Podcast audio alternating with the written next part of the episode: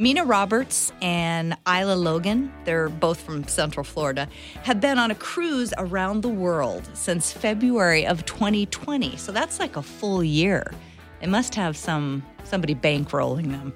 And probably because they're young and attractive women, they're in their 20s.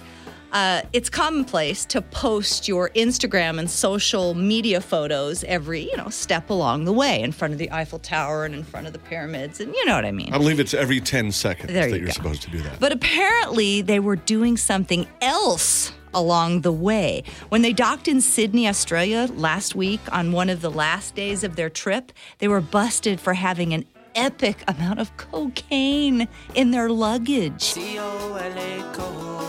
Mina Isla and a 63 year old guy from Quebec, Canada, had allegedly together 70 pounds of cocaine, which is worth about $10 million. That's insane. No one knows exactly where they picked it up along the way, but the ship did make stops in South American countries like Colombia and Peru.